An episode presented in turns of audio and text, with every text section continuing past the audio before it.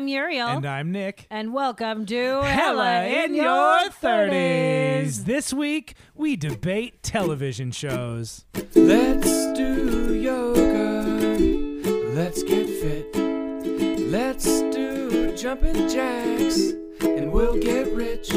But oops, I found that bottle of gin underneath the sink again. So tomorrow's a new day. Let's order pizza. Everyone, and welcome to Hella in Your 30s. This is a podcast for people of all ages, all about navigating this dystopian world we live in. Welcome to the family. If this is your first time listening to us, man, you've got you just got a, This is Nick. This is Muriel. We've got open arms. We're just embracing you and bringing you into the fold. Thank you so much for tuning in. It feels like a miracle every time we get a new listener, and we love you for it. We do love you very much. Um, we hope you're doing well. So I guess just this pandemic is going to never end. We don't know. The other thing that will never end quality content on the old streaming devices. That's right. We've been really like active lately. Like we've been like barbecuing Yeah. and like uh, fostering cats and doing all this stuff. And I realized like we really haven't like sat down and really talked TV. And TV is becoming in the pie chart of our life. It's Yeah, right. devouring up so many other things. It's it's every night at this point. which is not. I mean, like Nick and I lived for years without even a TV. Yeah, like right. we didn't have a TV for our first two apartments or something like that. Yeah, for sure. and just didn't watch anything. And then we would only have stuff you could rent movies for, like Yeah, a, right. stuff with like a DVD player. Yeah, yeah. But like no streaming services. Yeah. So this is like fairly new to us in the last five or six years. Yes, for sure. And it's I I never had been in the habit of watching TV. And then lately, Since the pandemic, especially, it's not I even a habit, man. I'm like, yum yum, gimme gimme. No, it's. I mean, it's, you're right. It's. Is it? I mean, I guess that is for me. Maybe it is literally the definition of a habit. It's just you do it automatically. Like, what are we going to do tonight? Like, we watch TV literally every night now. I, I mean, and I think like for me, I'm like, I would like to do that, please. yeah, right. I want to just not talk. I want to, well, you know, That's impossible That's for us. impossible. but I want to like kind of just zone out, Yeah. be entertained, not spend any money, you know, et cetera, et cetera, Right. yeah. Et cetera. Et cetera. et cetera, et cetera. So I feel like, but what I think has been exciting lately Yeah. is that um, we've been introducing each other to different shows. Mm-hmm. And we've been um, having lively urbane debates Yeah. Right. about different shows. But I also kind of am like feeling like I want to s- tell the world about some shows that they should be watching. Now, these shows are not new shows. right. Yeah. This is not cutting edge. Uh, you know, finger on the pulse of society type critiques. what we're looking for right now, like what we're really doing is being like, okay, this is I think where we're all at. Yeah. Like there is a lot of good new TV, you know, Yeah. but because of streaming and all of these like archived things that are Yeah. coming out, there's all these shows that I think you're like, oh, I never watched that. And you're going back. Like we're all back cataloging. Yeah, you know what I'm saying? So Mhm, like we're just like that's I think it's a weird time because you're not like sitting here going like, did you see the new episode of Game of Thrones? Yeah, right. Like nothing's in production. You Yeah, know what I mean? Like we're just all sitting here watching back catalogs of shit. Yeah. Right. And so it's interesting to be sitting here talking about shows. Like the newest one we're going to talk about was maybe made like came out what like six years ago. yeah, probably. Yeah, I don't know. Maybe one the of these of these reality like from the things. '90s. One of these reality things might be newer than that. It was funny. We were sitting there and just apropos of nothing. You go, you know, in my heart of hearts, what I really want, and I really had no idea what you were going to say. And he's go, you just go, is to rewatch Game of Thrones. Damn. serious. Yeah. I'm like, you know, I mean, there's nothing going on. We're stuck in our stupid house. We're broke. We can't go to the movies. Yeah. We can't see our friends. You can't go out to eat. Well, actually, you kind of can now. Like now we're in that gray zone. We can't. Uh, well, yeah, I guess. I mean, like things are reopening, but who's got a job now? yeah, right. It's yeah, yeah, yeah, it's yeah, getting darker and darker for lots of people. What I, I I just went, went and recently did like a like a small project with a couple people, uh, like some people I hadn't seen in a while, and I was like, "So what's up? Like, are you still working?" Yeah. you know, like that's the new conversation starter. And they're like, "Oh, I was really lucky to work up until last month." Yeah, But now we're getting that second wave Right. of people where like. we lost our jobs right away. Yeah. Right. And then just like didn't get them back. But then now you're in that second wave where they're like, yeah, we totally hold, held on Yeah, right. until July. Yeah. And then they laid us all off. Yeah, like, so. I was lucky in that, you know, but you're also kind of like, man, that's like, it's crazy to start to see like these Yeah. job losses. Well, even in the headlines, it's like I don't know. I just saw today another one. It was like SeaWorld or something. They were like SeaWorld uh, announces all of those furloughs are actually permanently gone. oh, really? Yeah, that's us- I'm noticing more and more headlines where all these people are like, all those layoffs are now permanent job losses. Oh my God. I'm so glad those PPP plans worked. I know. I just can't even with this country. Anyways, I mean, you know what I mean. You know, we're all just in here complaining. But but I mean, I'm saying like you a movie theaters are closed. yeah, B you can see your friends, but you can't really like kick it. You know what I mean? Like you're not going to like a party or you're Mm-hmm. Yeah, not like even getting like we have like a like a friend group. yeah, It's like eight people strong and like maybe 10 with like significant others yeah. and we're all too nervous to get together. Yeah, you know what I mean? Yeah, like yeah. it's definitely like there's not a lot to do. Well, and then in addition to that, there's this whole other wave of shit that's like, and I think we kind of fit into this where it's like, but this isn't that bad. you know, like Oh, it's kind of yeah. nice to just like chill and to have like any sort of idea of hanging out or socializing is just sort of like Goals or a job. yeah, any sort of sense of the future. Yeah, to let go of some of that is in this weird way relaxing. And it's like, you know, you and I try to be productive on some level every day. And then the question is, you know, do we go to 3 p.m. or 5 p.m. in terms of being productive? Because about that time, almost no matter what, it's going to do big drop off. Yeah, we're going to drop-off. start getting lazy. We're going to have some dinner and we're going to eventually hit the couch and watch some TV. Well, I think all that to say, Yeah. I've never been more grateful for the like insane amount of like TV shows that I have access to right now. Yeah, right. I never used to care. yeah. And I didn't watch that much TV. It always seemed sort of like, oh, I, I mean, I guess it's nice to know you could watch Dharma and Greg or right something. but I, don't I, would just always be like oh i want to like i don't know drink a bottle of wine and clean my house you know what i mean like i just was like whatever but now that's every night so it's like way less interesting Yeah, it's like if you're super busy all week and you're stressed blah blah blah and then like your incredible wonderful awesome spouse is getting the fuck out of that your way for like a week like a night yeah. you know it's like they're working then like you're like oh my god like this is my dream night Yeah. like all of 2019 Yeah. is like maybe one night a week you would be working and I would not have any I wasn't like teaching any classes or Yeah. doing any coaching. I was like I had one night totally free. yeah, I would eat exactly what I wanted, Yeah. which was either a frozen pizza or a pasta.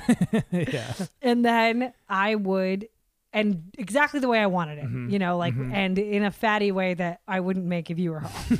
and then I would just drink a bunch of wine and listen to podcasts and just like slowly clean my whole house. That's Yeah. my favorite thing. yeah. But that doesn't have it's like eating too much cake. Right, I don't want that cake anymore. Right. You know what I mean? Like Yeah. I had that cake for 6 months. right.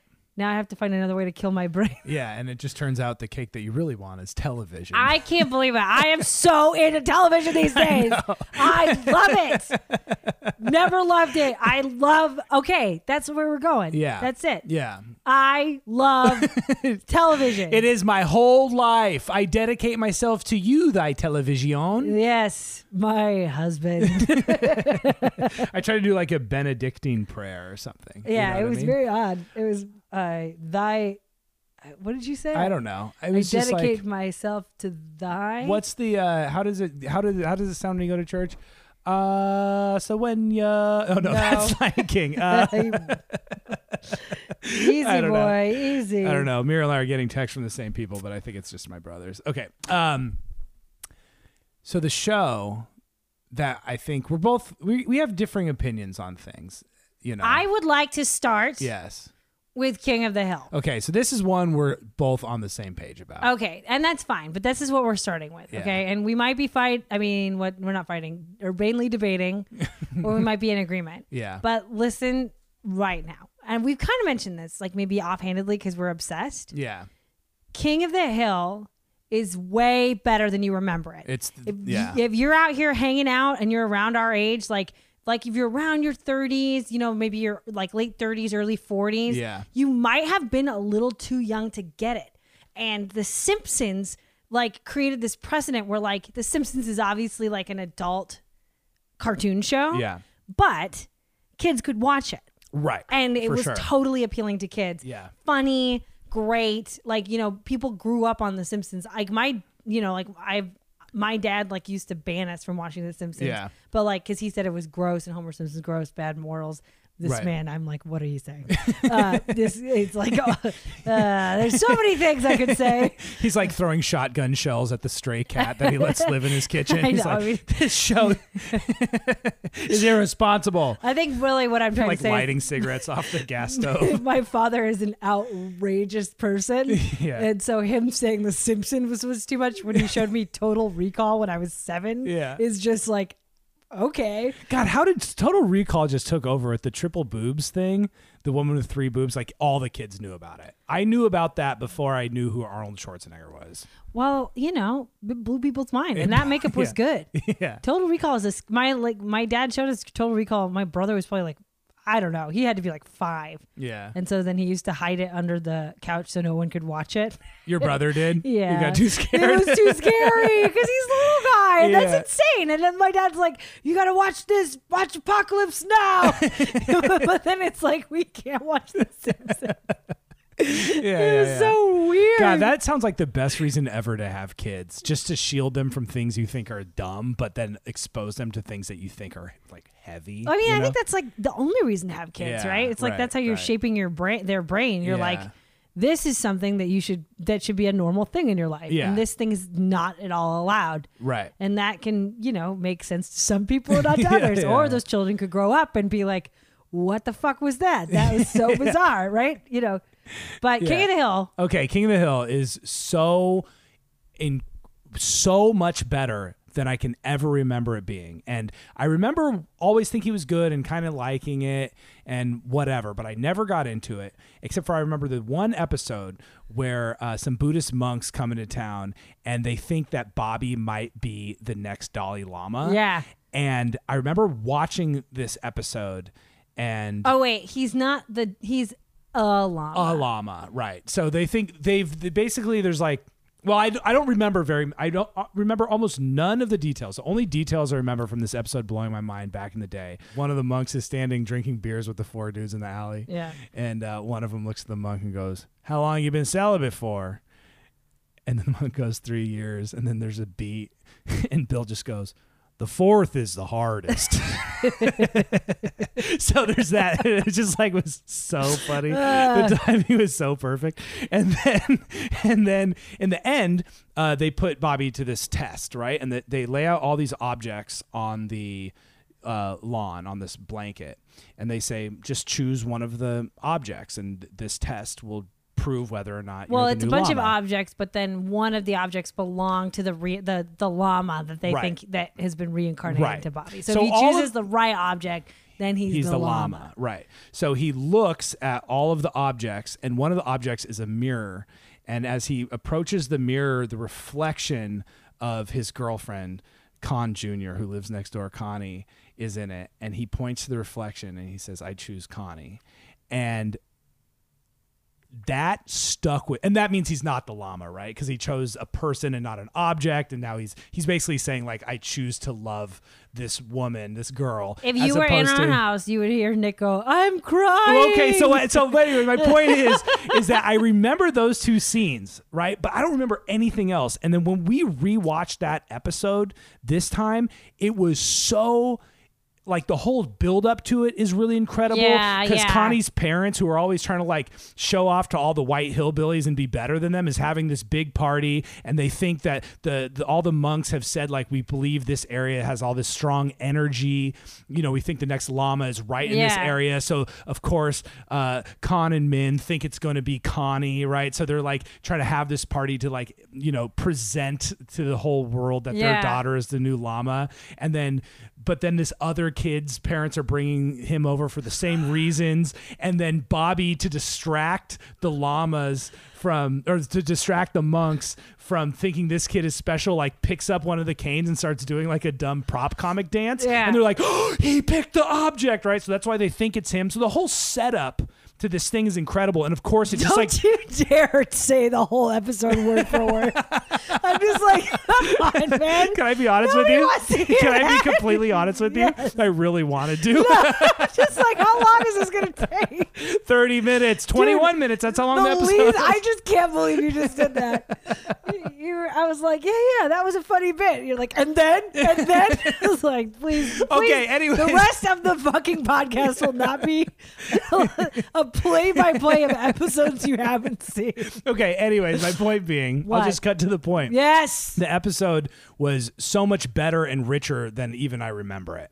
It it's was so just good. It's amazing. good. Like, um, like Mike Judge plays like uh the the lead guy. Like Hank the, Hill, yeah. It's like the cast is insane. Yeah. It's like Brittany Murphy, who like R.I.P. is an insanely talented voice actress. Yeah. It's like you've seen her. She's a great actress. Right. You know, but like she's so funny in Yeah. this. Pamela Adlon is like, you know, like starring as Bobby. Right. Kathy Najimy, who's like, if you don't know, that's that uh the the uh thick nun from Sister Act with a high voice. Yeah. She's so funny. Yeah. Like she's a hilarious comedic actress. Yeah. But as Peggy Hill, Yeah. like I mean, you can't think of a better like like sometimes like I feel you know with voice work and Yeah. cartoons and stuff it's, it's like famous people get those gigs Yeah, right. and they do okay you know like Right, yeah. and and they're funny and they're good actors but it's not like a like a vocal talent Right. you know when you listen to a really good vo person Yeah. like i was thinking about like bob's burgers like Kristen Schaal Mm-hmm. Yeah, yeah. is like has she does Kristen Schaal Yeah. and like that's her bit and it sounds Right. just like her if she's Right. on like a tv show or doing anything Right. she doesn't have like this rich vocal talent Right. the idea is you cast her because people know her name right. right And because the voice is kind of familiar and she has a funny personality that they can put through this character. Right, and she's funny, you know, whatever. But it's like it's not like you. It's annoying a lot of the time to me because then you're like really. It's just like the thing that I cannot stand, where like they did Sweeney Todd, Yeah. and it's an operetta. It's just like the most difficult score to sing, and then you have Johnny Depp playing the lead. Yeah. and he might have had a band, and he might be Johnny Depp. But he is not a good singer. and it's just like ridiculous to watch this incredible baritone role go to Yeah. somebody who can't really do it. Yeah. And it sucks. You know, like that's just annoying to me when that happens. So then, anyways, but like the cast in, in this show in King of the Hill, Yeah. There are some famous people in this cast. Right. But above and beyond, they're incredible voice actors. Right. Yeah. You know, like that is they're, they're making huge character choices. huge. Yeah. And like Kathy Najimy doesn't sound anything like Peggy Hill. Yeah, right. You can hear a, like a little whisper of it, but I mean like just the dynamic that she brings to it and like the kind of crazy passionate, you know, like cuz the whole animation of the thing is very um kind of like Beavis and Butthead. Right. It's very simplistic in a lot of ways. Right. But the voices are just off the charts like hyper color you know like the way that they do all of the voice work is just Right. really exciting And the directing of the animation is so incredible. Like there's Mm-hmm. laugh out loud you know, jokes built in punchlines throughout every episode that's just like Hank Hill's like eyebrows you know going down or when he like, blushes Yeah, like when people Yeah. bl- like all the like humanistic directing of it Yeah. is is through the roof remarkably like spot on and poignant. Yeah. And whatever the beautiful Venn diagram of like simplistic animation meets like incredible directing, it just hits the sweet spot in this way that you know is is I I think it was hard for me to realize the level they were operating on when I would watch it originally. No, we were came out. kids. Yeah. You know what I mean? Like we were like 12 or something like Yeah. that, or 10, you know? Like even if you even if I was 16 or 17, I don't think I really would have gotten like how good it is. Yeah, right. I mean, okay. I'm not going to go play by play cuz uh, you know, just for brevity's sake. Come But on, do some play by play. I will say this. Yeah. I have a couple favorite episodes. yeah, and I was so excited for Nick to see it. I remembered a little more of it than Yeah. he did. I think I might have watched a little more. So you know, there's there the whole thing is centered around like this sort of small town are in Texas, Arlen, Texas, yeah. and so it's just a propane salesman and his wife, who's a substitute teacher, and their son, and then their neighbors, right? Right. So that's like everybody who lives around, and it stars Hank and Peggy Hill. So Right. Kathy Najimy is the wife. Yeah. Mike Judge is the husband. Yeah. And they're excellent. Yeah. Right. Uh, so their neighbor Bill. Any episode that Bill stars in Yeah. is my favorite episode. Yeah, yeah, so they have this neighbor, and he's the saddest guy in the world. So he's kind of balding. He only wears like a white tank top. It's usually pretty dirty. Yeah, he's gross. He's pretty gross, and he's really, really sad. So he's like a weirdo. So he's a he's a barber for the military Yeah. yeah. and and uh you know that's like his job and his wife has left him and he has not dated anyone for like since she left him on christmas eve right? Yeah. so uh you know it's like every little tiny reveal of him is like Hank goes into his house and he still has the Christmas presents underneath the dead Christmas tree. Yeah, right. Or From like, like four Christmases ago like when four Christmases ago, Yeah, and yeah. like one time, like Peggy Hill fell out of an airplane and her chute didn't open, and so she had broken a bunch of bones, and she had a uh, body cast on. Yeah. and she finally got it off, and they threw it in the garbage, and Bill went and got it, and then made it into a Peggy doll because he's in love with Peggy. And so like Yeah. people will see like, and those are all like C D stories, Yeah, like right. like just little tidbits of like how weird this guy is. Yeah. He like eats, you know, out of a can over the sink. Yeah. But he's like pretty um also like really passive and like kind of like okay. Like he doesn't make any decisions for himself. Right. Yeah, he, has looks no- up to Hank. He kind of worships Hank and wants his life. Yeah. And he's in love with Peggy and he's,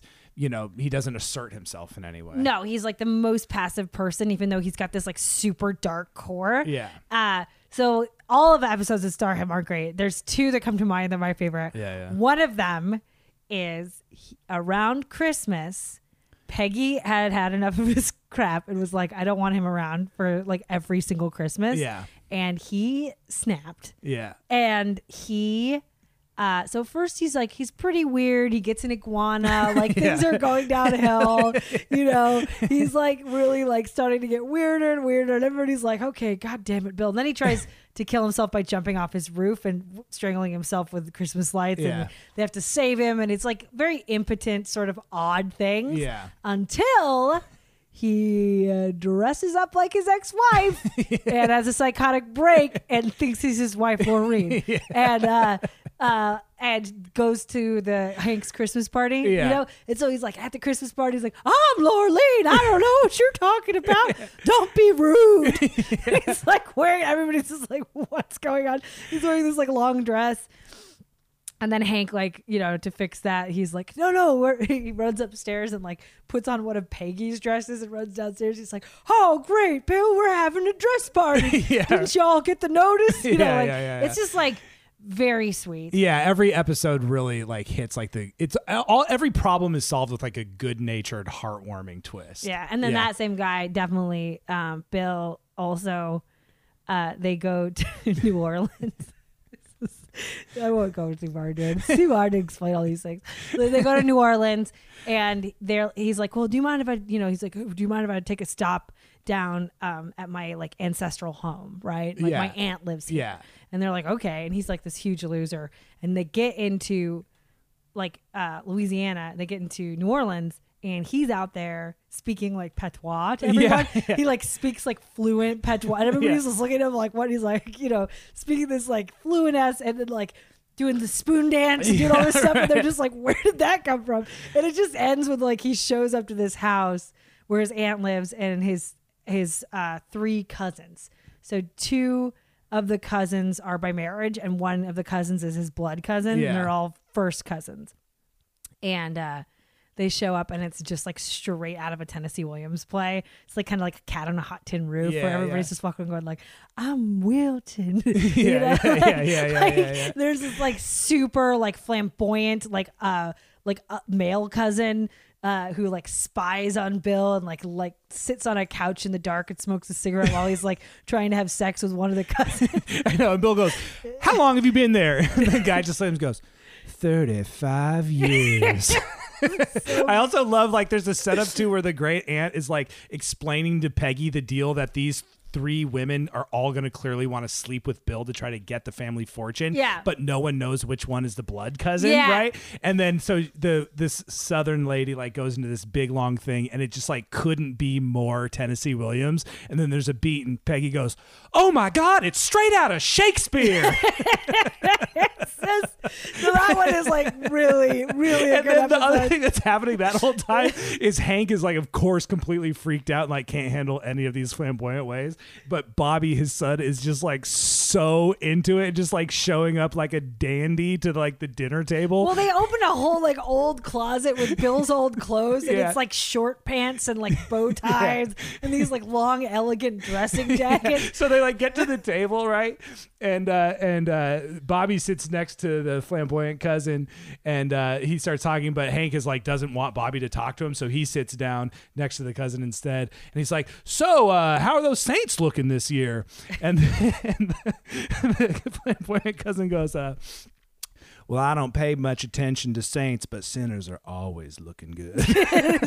Oh, that was so good. So anyway, that's a play-by-play of King of the Hill. We'll try to- it's just hard because the bits are so good, and if you haven't seen it, just watch it. Yeah. It's funny as hell. and it's so feel good, and it's just like so incredibly well done. and it's like embarrassing in this great way. Yeah, like, yeah, yeah. like I think that it captures this thing that I think in modern TV is a little ho- like people miss a lot. Mm-hmm. This is my big sort of like overarching judgment of this thing. yeah, The people don't always win.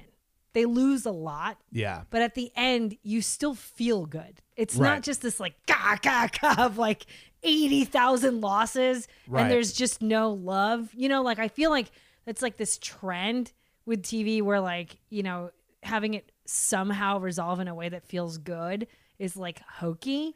But it's Yeah. like I think it's so this is such a satisfying thing, and to be able to create an arc through from characters that are like Yeah. losing and like very flawed and Yeah. embarrassingly flawed Right. and have like you know like these you know poorly held ideals or like you know like make these huge mistakes to find a way that resolves those things Yeah. that is tr- like true Yeah. to the core of their characters is really hard. It's not just like wrap a bow on it. and Yeah, right. No, it's a- like- it's a feat of storytelling. it's a feat of story and it's always like satisfying and wonderful. I mean, I think what happened is like Ricky Gervais in when the the Office came out in in the UK. It was just sort of like this trend started to happen, and like Will Ferrell does it a lot. They did it in the, with The Office, but to a lesser extent here in the U.S. Danny McBride really does it yeah. which is the joke is this person is so unself-aware they're like just a complete asshole like um like zach galifianakis in back baskets or right. something like that. which that is just like it, there, at a certain point to me, yeah I'm like, this is a one trick pony. I don't even care how good it is. It's just Right. like eventually you're like, I know what's going to happen every episode. This guy's going to get shit on because he's a Right. terrible person. right And but he's going to be That's the- so confident and cocky that he won't see it it's still at the very end you kind of get a glimpse of how deeply insecure this person really is right. And then it's just like, you just get this, I, like, I don't think, I'm not saying there's not a place for that.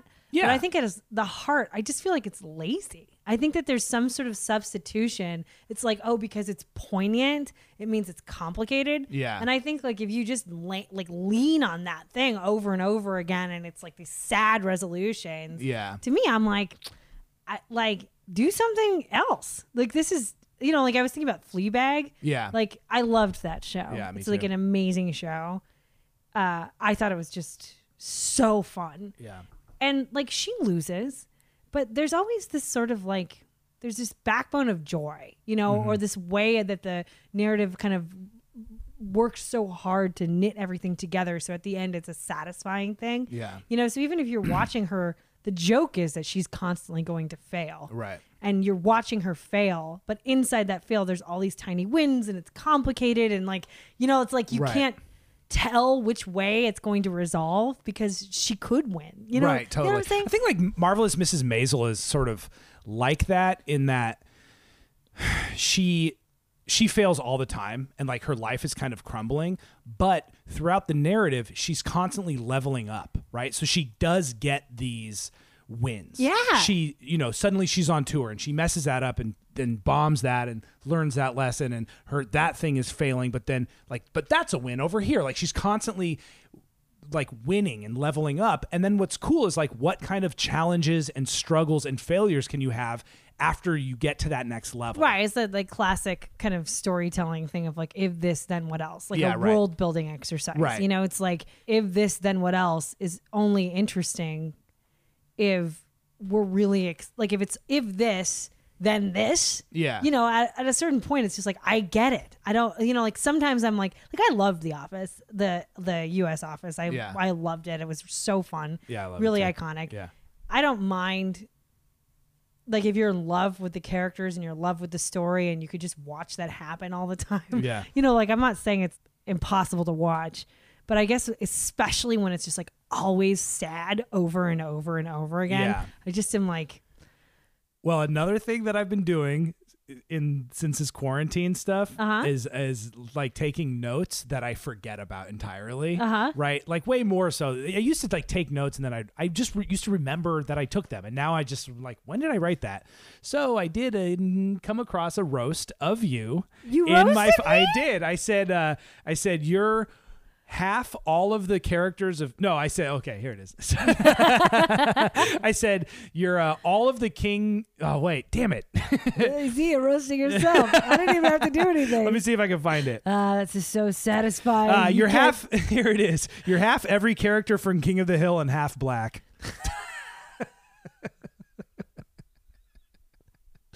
uh, uh, roast as complicated as your personality. Anyways, let's go to the ad.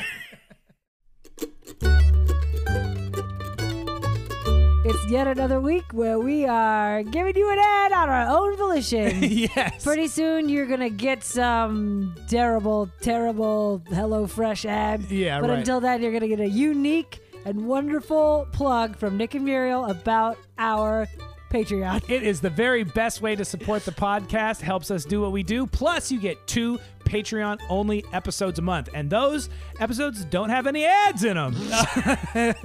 These self-imposed ads. okay, great. So then the other thing that happens is people hate Patreon or they just don't want to do it. But sometimes, and actually pretty often, a lot of you people are really wonderful and impulsive and just want to send us some dollars, which you can do via Venmo at Hella In Your 30s or via PayPal, hellainyour30s at gmail.com. Send us a couple of bones. We'll give you a shout out. Yeah, and, that's uh, right. If you want to, and you know, like if you send us a couple bones for something, like I want them to try this weird beer that I like. Yeah, right. Send us a couple bones, we'll go buy that beer. We'll tell you about it. Yeah, hell you yeah. Know, like we're we're just out here, just thirsty little thirsty little people out in LA. So. See, isn't this more fun than hearing about onit.com or supplements or BlueChew? Right. You know what I mean? Yeah, like I tried Brooklinen sheets, and let me tell you, they are amazing. Way better than my Target sheets. Just kidding. Never tried them. Okay, all right. That was see, this is you guys have it good. You don't even know how good you have it. All right. okay, well, are you ready to party? yeah. Now, I'm going to do something. It's not philosophical. It's not, uh, you know, like really smart. It's not anything except for. Because hold on, I'm so sorry. We did have to. We deleted a whole site. We talked about one show where we thought we could be philosophical and smart about it. Then afterwards, we looked at each other like, "Do we really just want to shit on that And I show?" was like, no, what are you talking about? And the other thing that I really want to say about it is Yeah. is that the only show I want to talk about is Chopped. You know what I mean? Like, what am I kidding? Yeah. How much of that? What TV shows am I watching? I'm going to be real. Reality TV Yeah. is still where it's at. And food related reality TV is, for some reason to me, Yeah. absolutely hysterical. yeah. I okay, so I'm gonna just kind of like lay this out. Okay, so here's the thing. So Chopped, if you haven't seen it, um, is one of my favorite TV shows in the world. it's so good. So they have four chefs. They come into a fully outfitted kitchen. Then you have judges, right? That are all like really crazy judges, like very good judges. Um, and Well, yeah, they're not crazy judges. They're just They're like- high-ranking, uh, like culinary personalities. they're cul- culinary personalities Yeah. that own like multiple Yeah. restaurants that are like really killing it on the scene. I mean, you did say crazy judges, so I was thinking like, oh, okay, Oh, that's like, like- a clown. No, and, no, uh, no. yeah. Sorry, I just mean like crazy talented. so like really, but foodies. You know, Yeah. like sometimes you'll watch shit. Like I think like Iron Chef has like celebrity guests sometimes, and Right, Like, it's like, no one wants to really hear didn't what like that- this little sour part, Yeah. and you're just like, ah, shut up. yeah, right. You, know- had a hit single in 2001. Why are you Why here? are you here? So these are like really like people who super critique and like their critiques I learn Yeah. about cooking from Yeah. listening to them talk about food. Right. And they do it in this amazing way also, which I don't even think we've talked about. Well, I don't really like this show, so you I know, don't we need don't. to hear this. So we haven't talked about We haven't talked all. about this. Is that they're teaching judges. Like a lot of the time when they critique like a round of food of Yeah. cooking, they give notes that you're then expected to incorporate into the next round. Right, yeah, So you're yeah. like, so that's not true of a lot of like competition shows. Yeah, right. Where like they'll kind of shit on you. Like these guys will be like, okay, so in the future, Yeah. if you want to serve fava beans that are fresh, the husk is inedible and they need to be peeled. Yeah. Or in the future, you have to always, you know, bone your fish in this way. Well, I, even when I sat down and watched a little bit with you the other day, because I usually am not really tuned into Chop. This is more of a Muriel alone time thing. Uh, that one guy was like, "Oh, you know, I treated the plantains. They remind me of bananas, so I Right. did that." And then at the judges table, he was like. Plantains are more like a root vegetable. You can't treat them like bananas. Even if you cook them all the way through, they do resemble bananas. But until you do that, they're not. He's like, this whole inner thing is like rock hard and inedible or whatever. Yeah, like right. they really do teach people. And I think it's because I'm kind of jumping to the jumping maybe to a conclusion here, but a lot of times the people competing are like sous chefs or kind of like up and coming people with like that are skilled and want to be good and there's a certain level of like respect that the judges have for how vulnerable of a position they're in I mean, it's amazing. I think the ethics of the show are fantastic. I love them. Mm-hmm. Yeah. And I think that it's an amazing show for competition. Yeah. And I think it's like super about the food and they give people who haven't don't have a chance a chance. And I think it's really cool. I love this show. Okay, so basically you get four chefs in and sometimes they have the same culinary background, sometimes they don't. Um, so like a really good one would be like, you know, four amazing sous chefs from like, you know, big time like restaurants in New York City, right? Like sometimes Yeah. you'll get these people in and it's like they are like the real deal. Yeah. But they still want to compete, which I'm like, that is a that's very brave. Yeah. So what Yeah, you yeah. do is you have three rounds. The first is an appetizer round, second is an entree, third is dessert. And the first round is 20 minutes and you get a basket and that basket has uh five ingredients, I believe, four or five ingredients, and they're all insane, right? So it's like um, blood sausage, uh, like caramel corn, uh, you know, uh, like uh, shrimp and, Yeah, and candy bears. canes, Yeah, yeah, yeah. right. And like you have to figure out how to like crack the basket. So you look at all the things and figure out how to like make a yeah, beautiful each each uh, dish must incorporate all the basket ingredients plus whatever else you want from the pantry. But the big twist is you have to showcase the basket ingredients. So and you, you have to transform them. and you have to so like you can't them. just take a like if they give you a potato or like I think a good, a good example is like oh they give you some hamburger buns. Yeah. Like they don't really like to see you then make a hamburger with a bun. Right. Or Like- if or you can't just like sprinkle your gummy bears on top of your thing at the very last second. Right. They want to see like all of the things kind of like transform and like Right. do the so I think it's insanely creative. It's super crazy. It's super hard.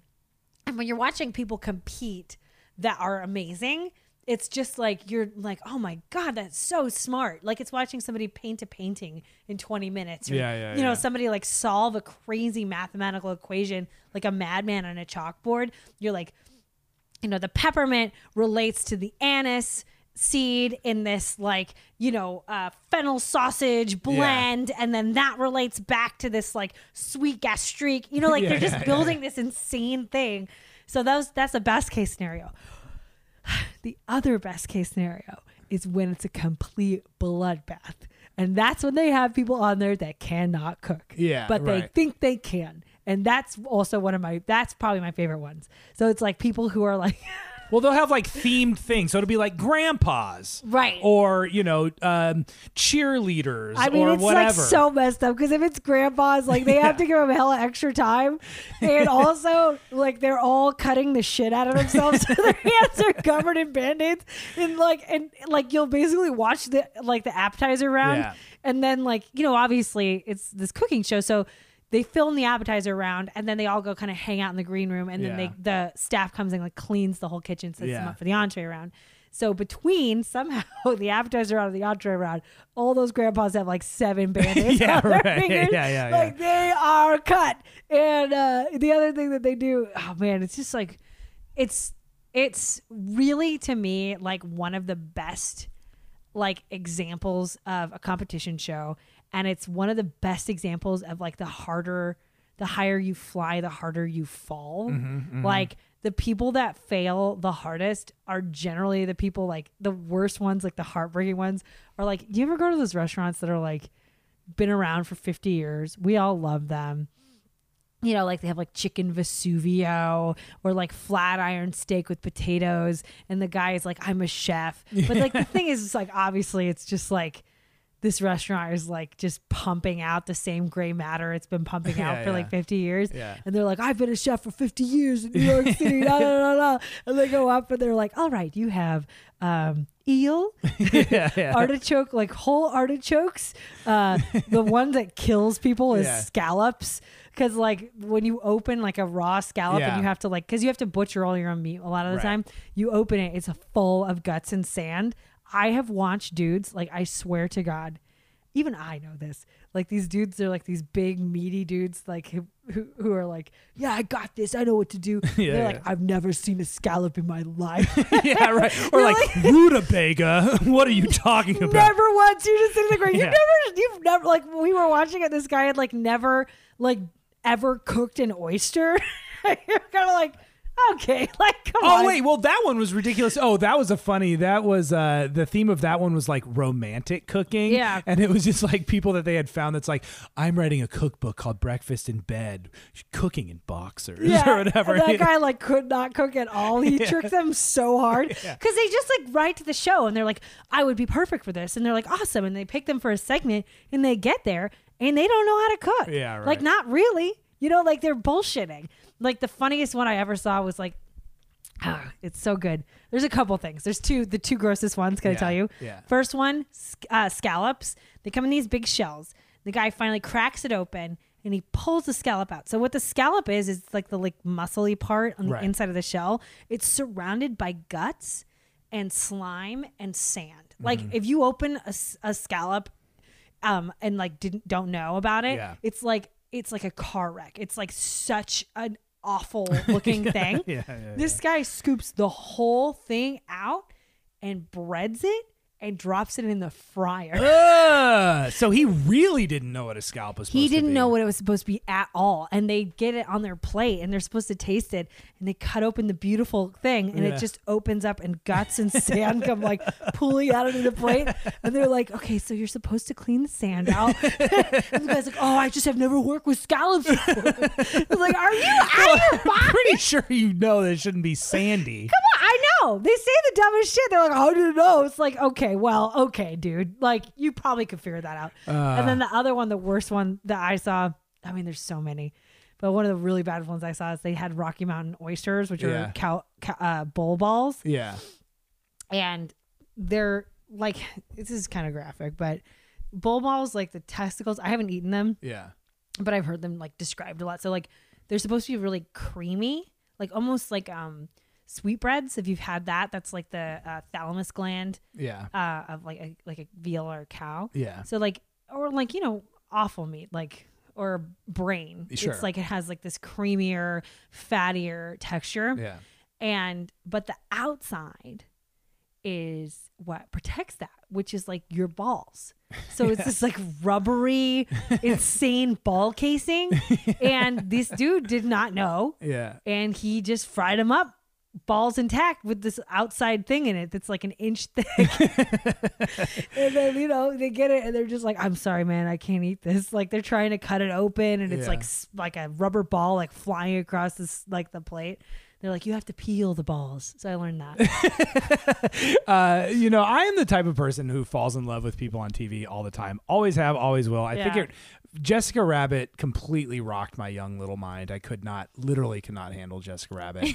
and then Marisa Tomei and my cousin Vinny was sort of like the I one where. I was like, oh, that's a real woman. You know, that's when I graduated from cartoons. but you are, you always play it really cool. It might just be a difference between men and women. It might just be a difference between a romantic like myself and a cold-hearted statue like you. but you're very you almost never like are into men, but you are in love with that one chop chef. I like I what do you don't say I'm not into men. I have lots of I'm just not like you where I'd be like, oh my god, that guy's so hot. I just don't you want, want me to be like hella flowery about it. I'm into men. You don't know what men I'm into. and it's none of your fucking business. If I don't want to tell you, I'm not gonna tell you. Okay, well, fair enough, fair enough. I, I'm not against that. I My like point all is- of them. No, you're in love with the one dude. Aarón? Aarón? Yeah, you're in Well, love with the him. thing is, Aarón, he did not age well. But that's okay because none of us are aging well. But I, I was in love with him at one point. Yeah. And I watched because this show's been on for like a thousand seasons. It's like hella old. yeah. Um, but I was waiting tables once, and he did come into my restaurant. Yeah. And the thing about waiting tables in LA that's like ridiculous. I've done this twice, so I will mention both times. You see celebrities, Yeah. but you think they're your friends from improv.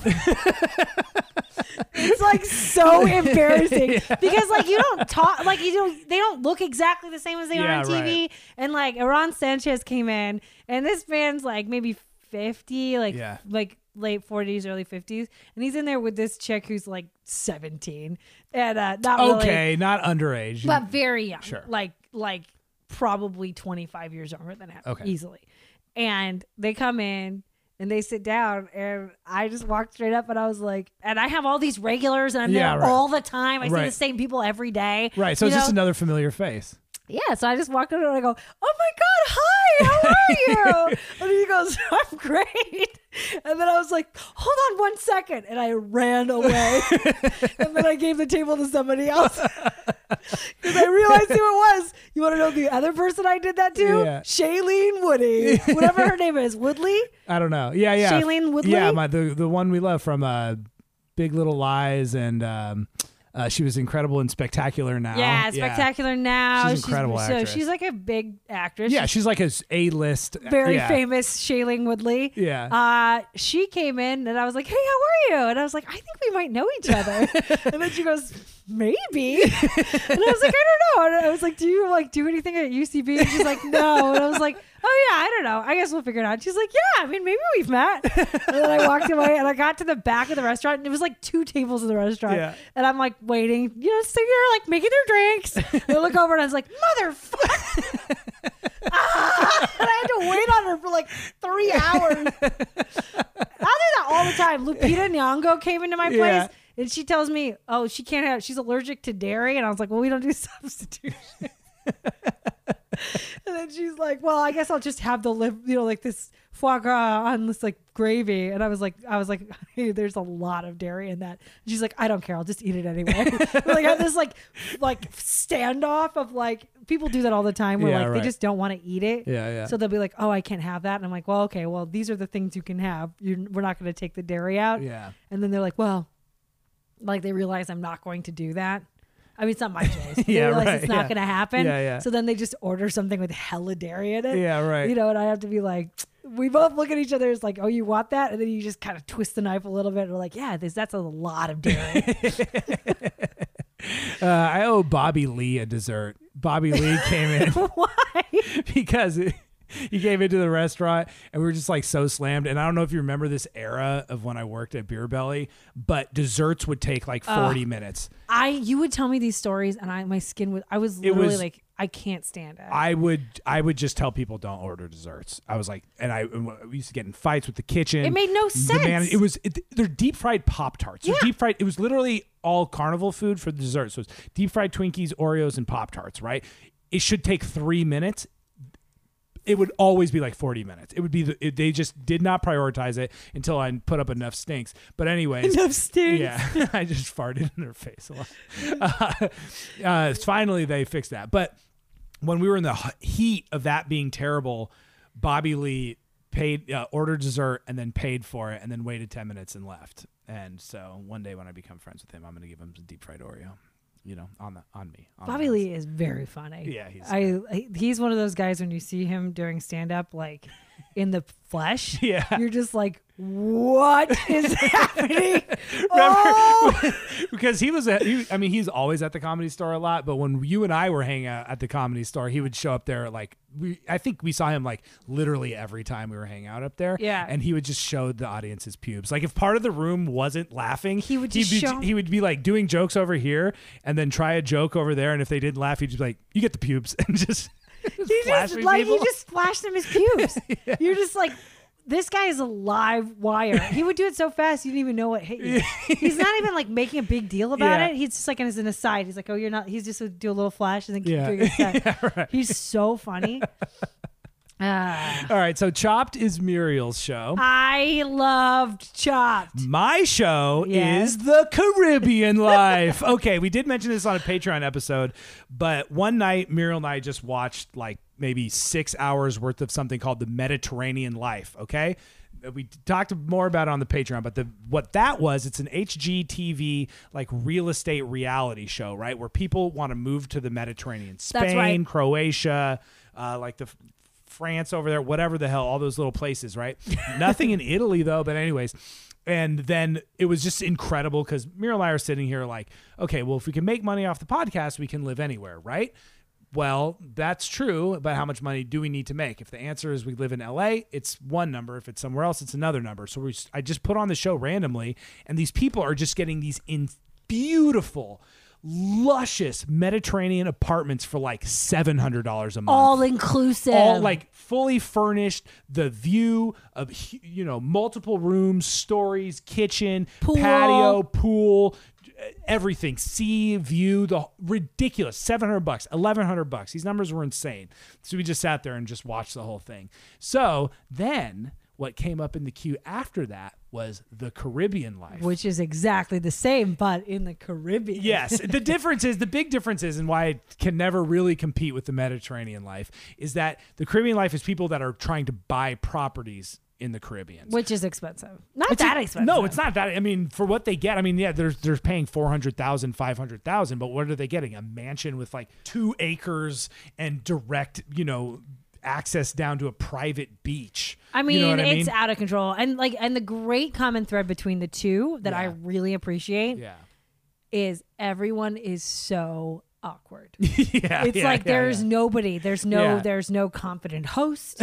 If there's no confident anyone. Yeah, the right. people buying the house are really, really uncomfortable, and the realtors are even weirder.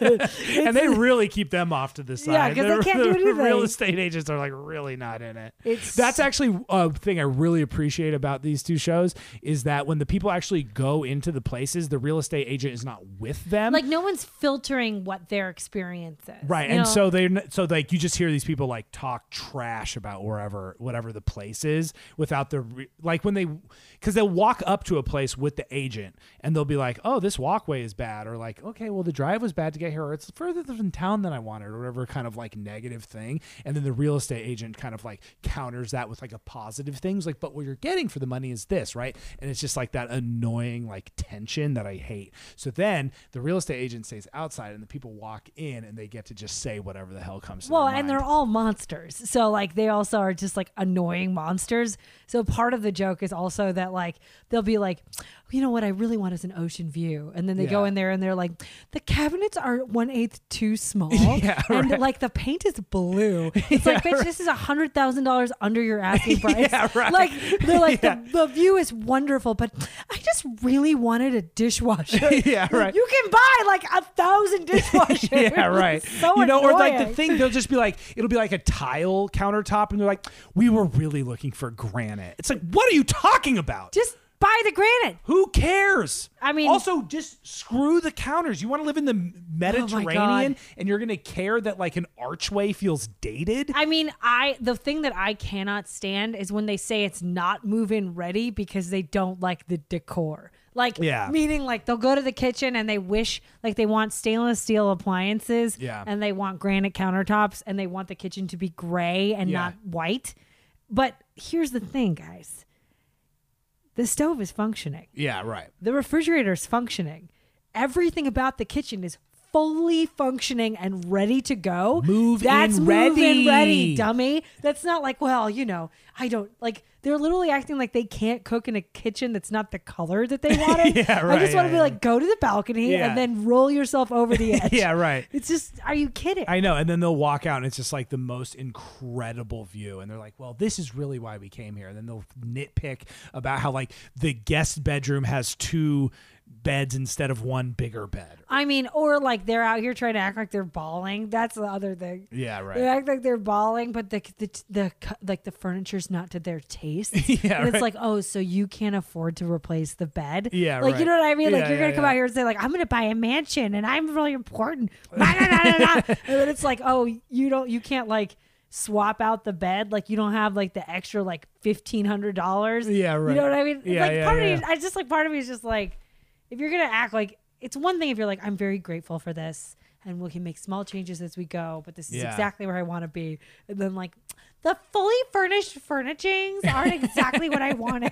Yeah, right. It's like, what are you talking about? Just buy it or just buy it. Just buy it, you idiot. One thing I will say that they do almost across the board, which I really end up truly appreciating, What? is that they almost always buy the one with the best view and outside space. Like people are will people Yeah. end up. I, I- feel like as they should, like sacrificing things like those, like the list of what they what everyone wants is always like nauseating. It's like needs to be walkable to town but private. Right. I need a full ocean view with beachside access, but I don't want any of the salt spray to come off and hit the side of my balcony. Yes. Right? It's like I want 3 bedrooms and 3 baths, but you know, they all need to have ocean view but i want the master bedroom to like be private from the other two Yes. it's just like what you know you literally can't ha- oh, and they have to have a pool Yes. right and it needs to and And they you know, like, you have to have beach access and a pool. Yeah. I'm like, are you kidding me right now? like, you're going to spend all this money to be like, I need to have beach access and be like, yeah, but I can't do this if there's no pool. Yeah, right. You're living next to the most giant pool in the world. your budget is $199,000.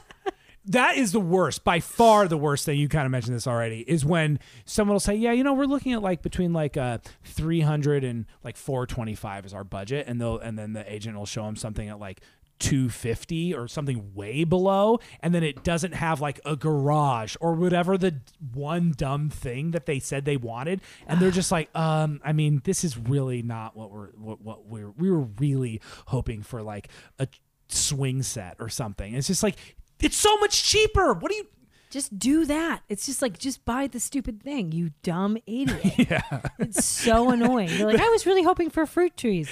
Guess how many fruit trees you could buy with this two hundred thousand dollars, Yeah. like under the price of your yeah budget. with this like lot that's like four acres bigger than you expected on this entire island Yeah, I Uh, really like too when one partner, uh, like one of the pairs, is like, like says like we're really locked into a 250 budget, and then the other one's like, well, I mean, we could go up to 325, Yeah. and like they say that on camera. It's Yeah, like right. every time, and then the other person just slowly turns to them and just shoots daggers Yeah, into right. their soul. like it's just like they're so stressed, you know? Yeah, because right. most of the time it's like sometimes they're on the same page, but most of the time it's one person who's like, "It's always been my dream, and my parents are from here." Da, da, Yeah, da, da. right. And then the other person's like, "Yeah, I'm really excited." Well, that one girl, I mean, that one girl said, okay, God bless her. She was young. She knows no better. She says, I work in film and TV production, and I also run a nonprofit.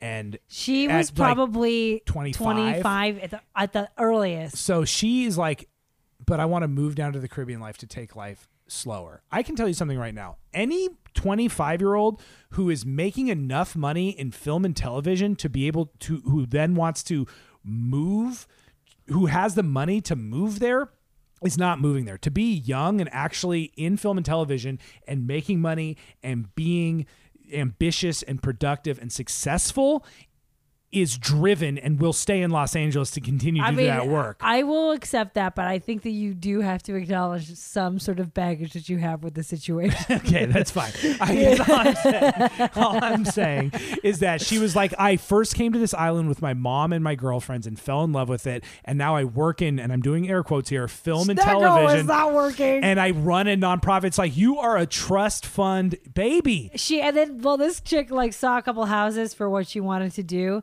She started with a budget that was two hundred and fifty thousand. Yeah. and she's like, but I could go up to like four twenty five. Yeah, I think it was even higher than that. It was like it was like five 550. Yeah, five fifty. Yeah. yeah, we were just like, what? So they she saw this house and she was like, it wasn't that it wasn't like good enough. It was good and she was she wasn't even that bratty except for she's just not. It's just clearly not her money. She runs a nonprofit. Anyways, so then so then anyways, of course she ends up. The guy just shows her a couple of lots. So she buys the most incredible lot and now she's going to spend, you know, then No, what I can't. I'm so worked up about this girl. I'm so worked up about her. No, what happened was she saw she saw she set her price low. Then they showed her a house that was like way lower than her price, and she said, "You know, this is nowhere near good enough." Instead of saying, "Show me something that's closer to my budget," she said, "I'm going to have to up my budget." So she went from like 325 to like 550. So she ends up buying a, an empty lot and then having a dream house built for her that ends up being over 650. I mean, I just was like, you know, on some level, Yeah. you can kind of think, okay, 25 on your own. Yeah. You got a job in film and television production. Yeah. And now you make so much money that you're tired of the rat Yeah, race. And you need to retire to the Caribbean Yeah. and like work in film and television from the Caribbean.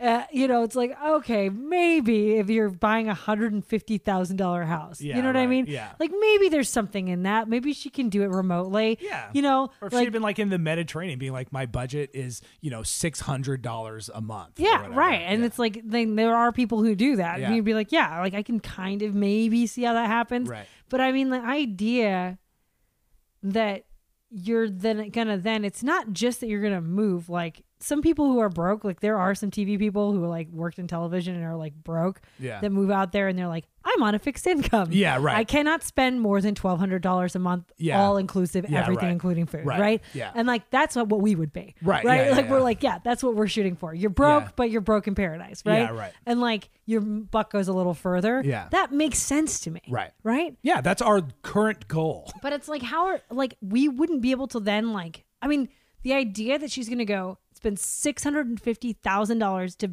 to build a like two story like dream house that's on the water where the waves break underneath your house and it's Yeah. on stilts Yeah, right. and it's all private beach and then she's gonna have to supervise all of the building Right. the best part was at the end it's like okay the best part is they go she's like okay let's break ground on my building. So she's out there for some reason with the realtor which I made no sense. Yeah. like all her blueprints of like where she like how she Yeah, wanted yeah, to develop this land.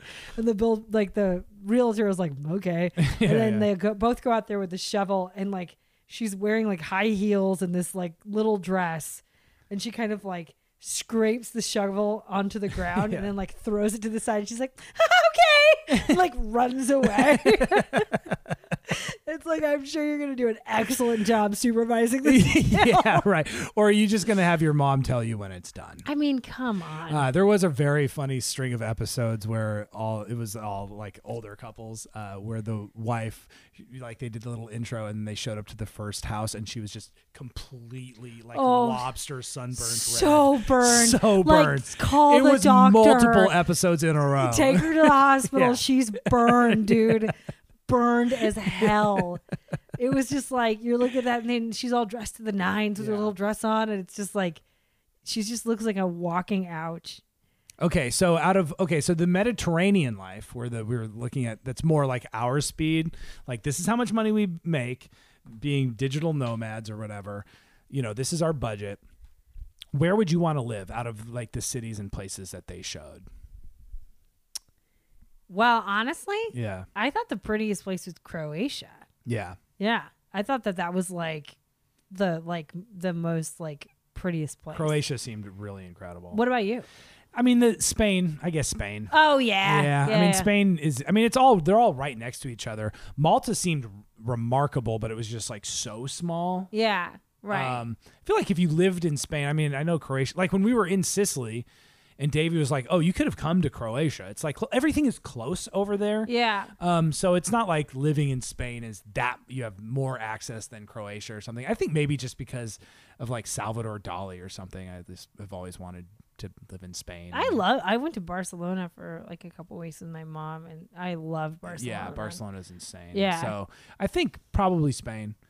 Um, what about in, uh, in the? I mean, all the Caribbean stuff. To be honest, the one thing that's unfair about the way they present the Caribbean lifestyle is it's just like super sort of like whitewashed. Like it's all like U.S. territories or the Dutch and the French. You know, split this island in Well, I half, mean, and there's no like. I- it's yeah, right. I mean, I'm just saying they don't present it as like the culture of this place. It's basically like where, you know, you know, Americans can go and have these kind of luxurious sort of experiences where in paradise, but it's I not like exciting places to live. you know? I would counter that by saying I think that it's just way more problematic. Yeah. You know, like just in terms of colonialism and like Right. it just was just really disturbing. Yeah, Like they talk yeah, about yeah. like the histories and you're Yeah. just like, ah. Yeah, right. I mean, like we know we all know history is really disturbing. Yeah. And the history of colonialism is really fucking disturbing. yeah, basically, you, know, genocide yeah, and slavery yeah. and yeah. I mean, it's like they're like, yeah, we, you know, like sugar plantations. I mean, Yeah, right. It's just like, I think the thing about the Caribbean is like, it's just I can't look past that. Right. That's like how I felt. I was just like, this is just hard. Like when they start talking about like the Dutch versus the French side and right. which one you'd rather live in because Yeah. you know it's just like, you know, it's different than just like pulling up to like a place in Spain and getting a place and like that's the culture and like you learn Spanish and like right. you know it's I don't know. Because they're the colonizers. They never I had know, to leave there. As I was saying it, I was like, "There's no Croatia." Okay, I don't know. I mean, Yeah, it's all right, it's yeah. all a big mess. But I did think like yeah, there yeah. was just this weird get out vibe Yeah, coming from the Caribbean, where I was just like, "This is I'll see more." But the other thing that I just keep thinking of is Yeah. like the hurricanes. yeah, right. You know, like they're just sitting there. uh, Like when you really look at like the most desirable property, yeah.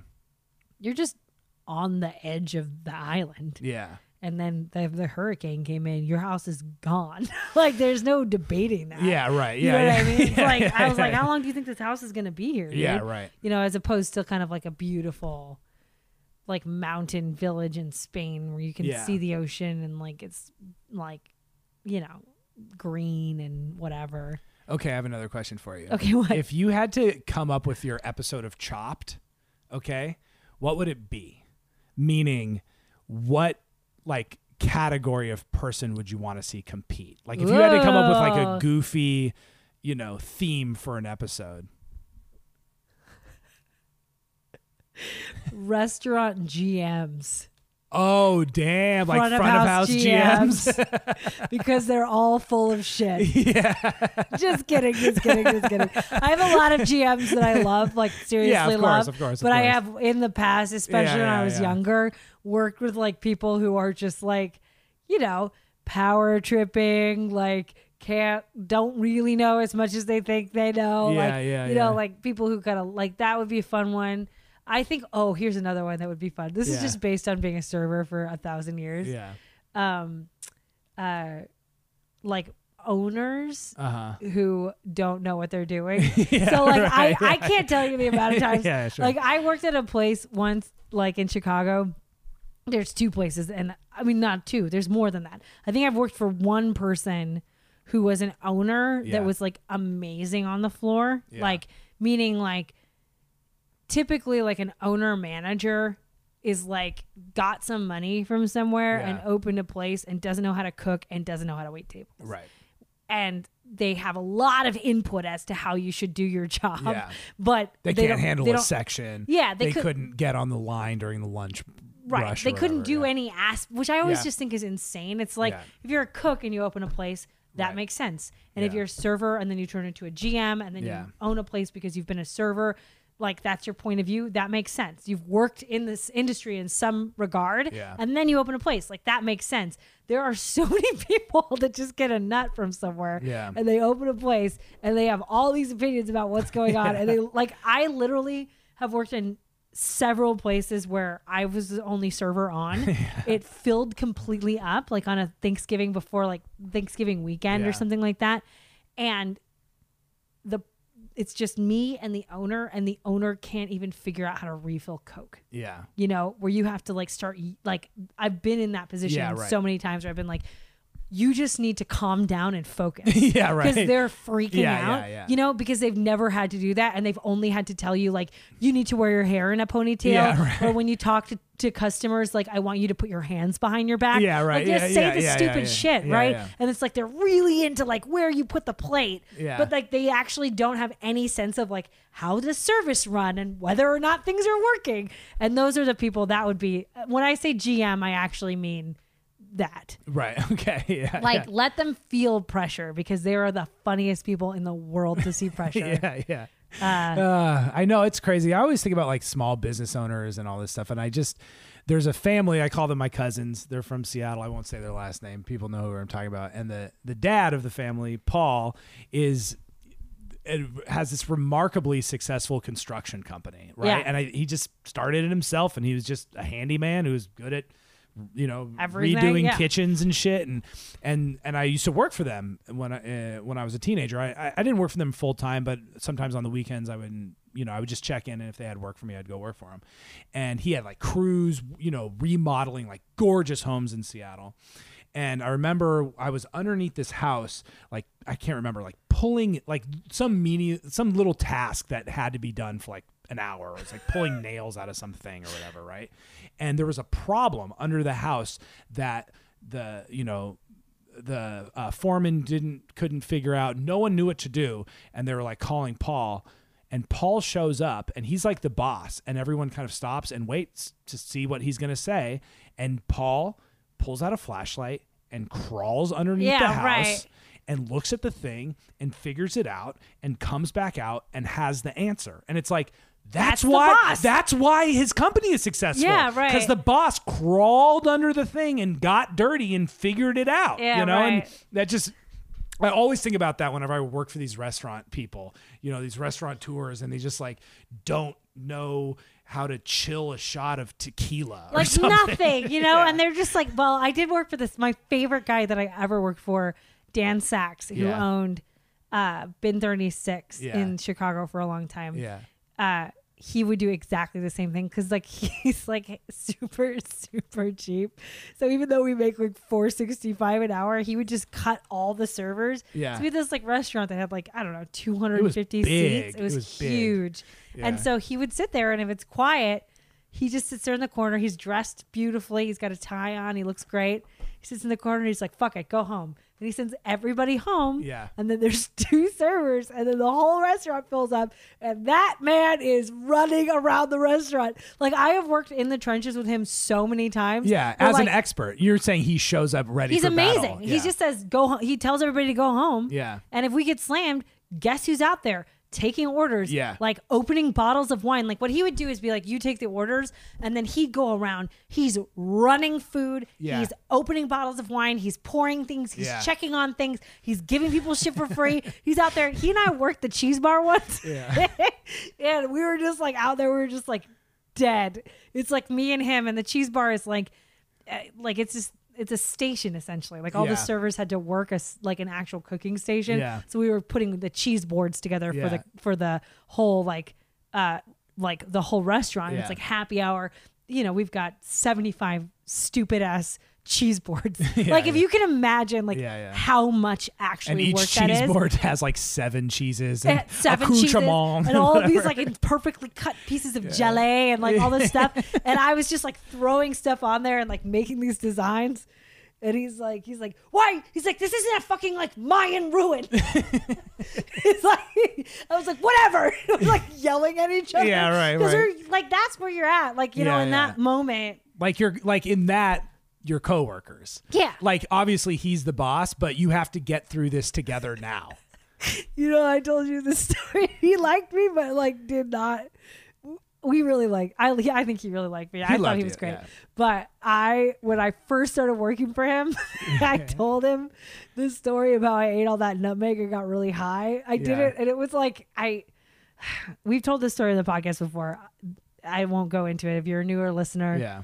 If you eat a lot of nutmeg, the spice nutmeg, you can Google it. If you eat a lot of it, it's a hallucinogenic. Yeah. So And Nick it's I- terrible. Don't do it. it's terrible. Don't do it. It's not worth it. It's the worst. Yeah. Nick and I did it to prove my brother wrong, yeah. and we're high for like three days. Yeah. It's like, and it. I can't express how much you shouldn't do it. yeah. But that story is insane. So I was at lineup at this really fancy restaurant, Yeah. and we're all sitting around, and I start telling this story, and people could not believe that it was true. Yeah. And he was sitting there like looking at me, and he goes, "That's." He's like, "That can't be true." And I was like, "No, no, it's true." And I was like, "But the craziest thing is, if you take a hot dog and you wrap it in tinfoil and you put it in the oven, take it out." And then you put a little bit of like I just started describing this thing, and I was like, "You wouldn't believe how high that gets you." and he was like, "Really?" I was like, "No." he didn't talk to me for like three days. So, so you just like tricked him in front of a tell- whole staff After meeting? telling everybody that I was doing all these insane drugs, it was just like this weird compulsive thing. yeah, right. I don't know what. You just fucked with him in front of his entire staff. and and then it was just like yeah yeah yeah. but he kept me on. That staff was insane. They just used to only do coke. I it was the well, can we do- talk about Oprah's wine guy? Oh my god, the same place that I worked. Uh, there was uh, at the time at one point in his life. He was Oprah's wine buyer for Yeah. a period of time. And he was like a part owner of this restaurant. he was a part right? owner. Yeah. And he is a black gay Republican Yeah. who hates everyone Yeah. and listens to Rush Limbaugh. Yeah. Like so back like not like Republican like whatever, but like that socially conservative Yeah. like version of Republican that's like you're just kind of like all right. Like I don't and he's like wild, right? Uh we had a uh, like a Christmas party and Yeah. he sang Prince and he did it in Prince's octave. Yeah. And then at the end, this dude is probably at the time like maybe 50, late 50s. yeah. He ended it doing a full ass hit the ground splits. Yeah. And everybody just screamed. like nobody knew what to do. It's like doing this karaoke thing. So this guy used to his signature move was he'd walk up behind you and grab the fat on the back of your arm on the Yeah. inside and twist the shit out of it. Yeah. Like pinch you. Like as an act of aggression, right? Like not playful. No, no, it was not playful. He Yeah. hated everyone. And he used- would do it because you were making a mistake or you were he was he you were doesn't like doing the some- way you're walking through Yeah. the dining room. Yeah, you're not right. like, and he used to plant himself. I was like the service bartender. Yeah. And he'd check my pours. So like I would have these flights of wine and each flight had to have exactly 2.5 ounces in it that I had to do visually.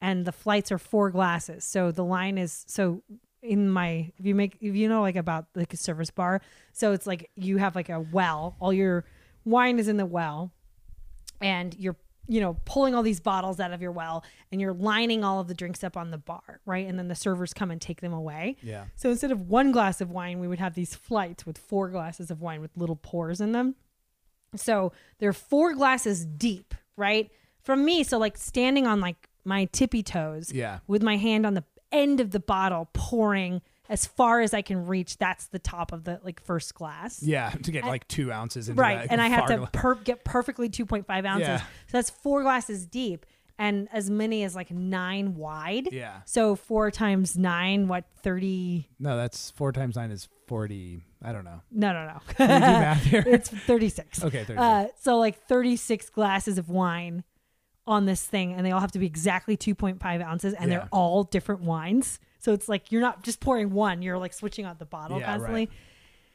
and he would just stand there for nine hours with a little example glass with Yeah. 2.5 ounces of water in it Yeah. and hold it up to my glasses and scream in my face I'm Oprah's wine buyer. such a nightmare. Screamed at people. Then they uh, one time he kept following people around trying to pinch the back of their arms, and so they would they uh, and he kept bumping into the backs of them because Yeah. he never said behind. yeah. And he thought the entire wait staff was playing a trick on him and making him run into their backs. Yeah. And so he started screaming in the middle of the dining room in a full suit, just going, I know what you're doing. I know what you're trying to do to me. I had to pull him off the floor. This is insanity. Ah. so I want to see those people do it. Let's do yoga. Let's get fit. Thank you for for listening. You guys are incredible. You support us. We love you. Thank you so, so much. Follow us on Instagram, Twitter, Facebook, whatever. That's right. I don't know, man.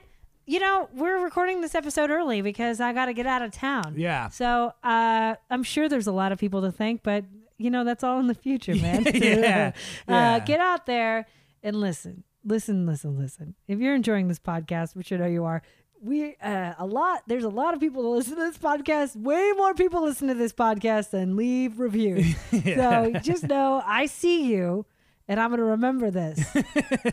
Leave us a review. Hit us up on Patreon. All those kind of fun things. Uh, together listen if y'all like really like start like listening and sharing the podcast and writing reviews and joining the patreon you know what's gonna happen what?